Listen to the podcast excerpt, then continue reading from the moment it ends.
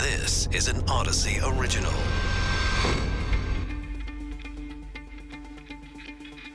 This is the War in Ukraine Daily. I'm Charles Feldman. And I'm Mike Simpson from the KNX Audacy Studios in Los Angeles. Mariupol has fallen. Port City in the southeastern corner of Ukraine had received the worst of the shelling, bombing, attacks in this war. Much of the city reduced to rubble. A group of several hundred soldiers had been holding out inside of a massive steel plant, refusing to surrender, but now there's word the last remaining Ukrainians have been evacuated. Mariupol in Russian hands. A setback for Ukraine, but um, there are success stories in Kharkiv. Not only has the Ukrainian army pushed back the Russians, recaptured territory, they've managed to drive all the way to the Russian border.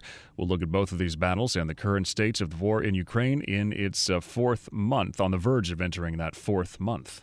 The defenders of Mariupol held out for weeks longer than they were supposed to, and they kept some Russian army battalions tied up, unable to join the new offensive in the east. But those last Ukrainian soldiers dug into a massive steel manufacturing complex and have officially surrendered to the Russians. With us again is journalist Phil Ittner, who is in Kiev.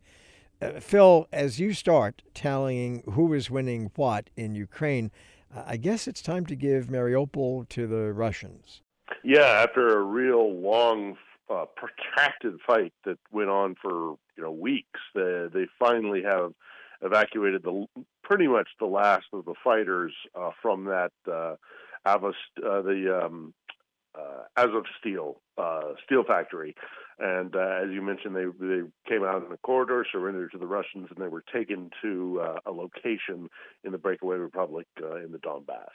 Do we know what's going to happen to them? I guess that's up to the Russians. But the Ukrainians have said, you know, they were evacuated out, but into Russian territory. The Russians are saying we're going to just treat them as as prisoners like any other. Well, that that, that that's how it stands right now. But troublingly, uh, there's also a uh, proposal in the uh, Russian State Duma, the lower house of the parliament, to uh, consider the Azov Brigade, many of whom were the fighters that, that took that last stand in the Azov steel uh, plant, uh, to designate the Azov Brigade as a terrorist organization. That vote is up on the 26th. And uh, you know, if they can't resolve what is to be done with those uh, prisoners before then, uh, it may very well be that they, they will be considered uh, terrorists. So uh, that may be a bargaining point that the Russians are, are publicly making, uh, or it may be an open intention of holding them through that period, and then their punishment obviously would be far more grave. So we've had some experts on the show, uh, Phil, who have said the only way this is going to end is with a negotiation. And the question, I guess, is what would that negotiation look like? What do you think? Well, I think that this goes a long way to towards Russia uh, being able to claim at least some sort of victory, because you know we've been talking for a while, you know, you guys and I, uh, since I, I, I came to this this conflict, about uh, one of the main strategic goals of this conflict is for Russia to achieve a land bridge linking uh, the, Russian uh, territory proper up to the Crimean Peninsula, which they took in 2014. And uh, Mariupol has been a uh, sticking point in that land bridge. Uh, now that that is actually uh, in Russian hands, uh, if they can get control of a strategically important uh, waterway that comes out of the town of Kherson, which has been kind of goes back and forth, or has gone back and forth from Russian control and Ukrainian control. if they can grab you know, if they can consolidate control of that and get the water that goes to Crimea, and then get just they only need a little bit of territory, and there's not much stopping them from Mariupol to to Crimea. Um, then they will have achieved one of their primary strategic goals. And if they do that, that might be a way for Vladimir Putin to save face, claim uh, one of his strategic victories, and maybe negotiate a peace. If anything, though, we do know this is probably still going to be a prolonged event. It uh, it it does look like that. Certainly, the Ukrainians have been indicating that their intention is to reclaim as much territory as possible. But you know, this this war is taxing for both sides, uh, both in terms of what Russia is facing with sanctions. Those probably will not be going anywhere anytime soon, regardless of a negotiated peace. But also, in addition to that, uh, you know, the, the just the toll in uh, terms of their their material, that's hurting Russia. And of course, you know, to have a war on your own territory for the Ukrainians is is taxing. So, uh, while you know, if the, if the Ukrainians decide that they're going to try and take back the territory that they've lost since 2014, and this goes on, and they have a lot of weapons to do that with, but at the same time, you know, everybody's tired of war. I'm wondering what you make of of this, uh, Phil. There was, I think it was yesterday, uh, a retired, I believe it he is, uh, colonel, Russian colonel, who was on Russian state TV and Yes. criticized the uh, the war and, and in effect said, and I'm paraphrasing, but in effect said that uh, it's not good for Russia. And I'm wondering how he managed to do that in such a controlled media environment and whether somebody is trying to send a message. Yeah, that that was striking for a lot of us who monitor what comes out of Russia, and um, I'm to probably I'm not to remember his name, probably Kazamatov or something to that effect. Um, he uh, the a lot has been floated about that, and uh, a lot's been discussed about the fact that nothing shows up on that show on uh, Russia's first channel because it is controlled by the Kremlin.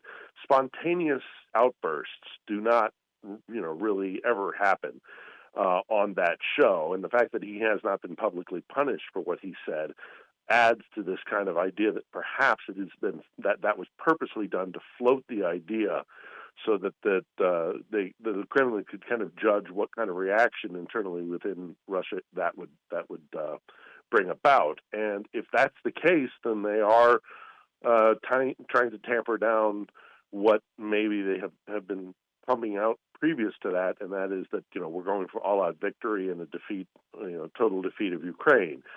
So um, it, it was shocking to see that happen. Uh, I will admit, and uh, it, it does bring the question about of it, was was it was it a way to run it up the flagpole and see who salutes? And if that's the case, then as I say, the Russians are as tired of war as the Ukrainians are. So maybe they're they're trying to judge whether or not um, they can get away with with walking away from this with some sort of victory, but also to kind of um, to to uh, bring down expectations of the Russian people. Journalist uh, Phil Ittner, who is in Kiev. Phil, thanks.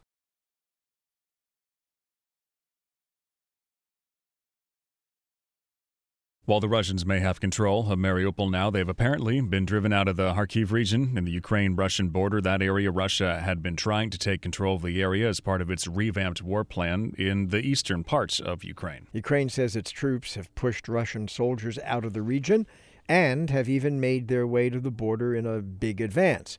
With us again is Alexandra, who lives in Kharkiv. We talked uh, last with her about a month ago. She and her husband and mother in law have stayed in the city the whole time. Thank you for coming back to uh, talk with us. What is, what's life like now where you are uh, that the Russian soldiers have left your city?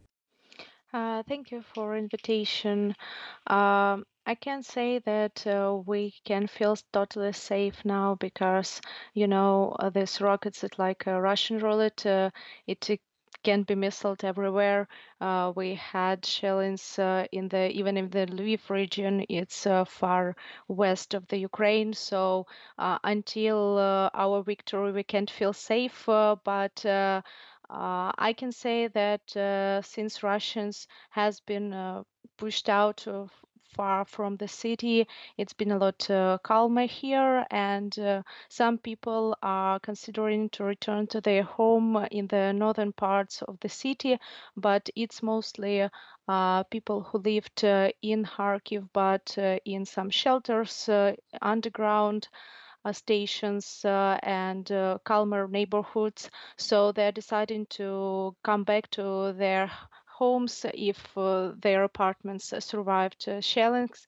For example, my friends uh, considering this in week or two. How has your life and your family's life changed in the past month or so since we've talked to you? Uh, unfortunately, uh, our family used to, to war, and it's uh, sad to understand because uh, it's it's disgusting. something terrible happening during our lives and we just used to it and uh, i think it's horrible situation but uh, we need to do something to um, keep things going during the war so we're trying to live our normal lives as much as it possible and uh, I can say that uh, it significantly changed uh, during the last months. Maybe it became more calm than a month before because uh, more calm nights, uh, more calm uh, spirits, and of people in our neighborhood. So um, we just enjoying the spring. What are you doing now to try and get a, little slice of, of what seems more normal because there was a while there where the Russians were in control and and you had told us that there were you know protests every day and then they started to, to come after the protesters and there was a while where really you weren't leaving home too much but but now you can you can go out and work as you've got the city back uh, yes, uh, there are a lot of uh, people, as I've said, come back to the city from different regions, and uh, some people are deciding to uh, go for a walk, uh, or now for from yesterday we have some public transport in the city, so we can use not not only the personal car or taxi to um, like go to another part of the city and uh, uh, it gives us hope to, for a better living for some something that we call something like normal life. Yes and uh, me personally i'm trying to visit my parents uh, in another district of the city every weekend spend some time together uh, work in the garden uh, and so on. I speak with my friends, uh, meet friends I can meet who stayed in Kharkiv, and uh, maybe that's all because I'm working uh, remotely. So I was working since the first day of war. Do you have a different view now than perhaps a month or so ago on what you think the outcome of this all is going to be, how this is going to end? I've always believed that we will win in this war and Russia has no chance. Of course, there was uh, tough days uh, with shellings and air bombing, but uh, this hope uh, in our hearts is still here. And uh, every inch of Ukrainian ground freed from invaders makes us very happy. And we believe in our armed forces. We hope they will return to their homes and families safe. We donate to our army, we donate to volunteers who help army, and uh, just hope for the best, give them our best wishes. Is it harder to, to hope for the best as time goes on, or when you have these victories like you've had, does that help fuel it? I can say it's becomes di- more difficult or less difficult. It's difficult to see how many disaster and pain uh, Russians caused to our land and our people, to children who got to flee from their homes, children who died during this war. But uh, we still have each other and we still Ukrainians. We have a language, we have a land, and uh, we just uh, stay together and believe that everything will be okay and uh, just waiting for a victory to celebrate. Alexandra lives in Kharkiv. We uh, last spoke over a month ago. She and her husband, mother in law, stayed in the city the whole time. Alexandra, again, thank you for coming back and speaking with us, and, and we're, glad, we're glad you're in a, uh, a safer spot now. This is an Audacy original. Find us and others on the Audacy app, Apple Podcasts, Google Podcasts, and Stitcher.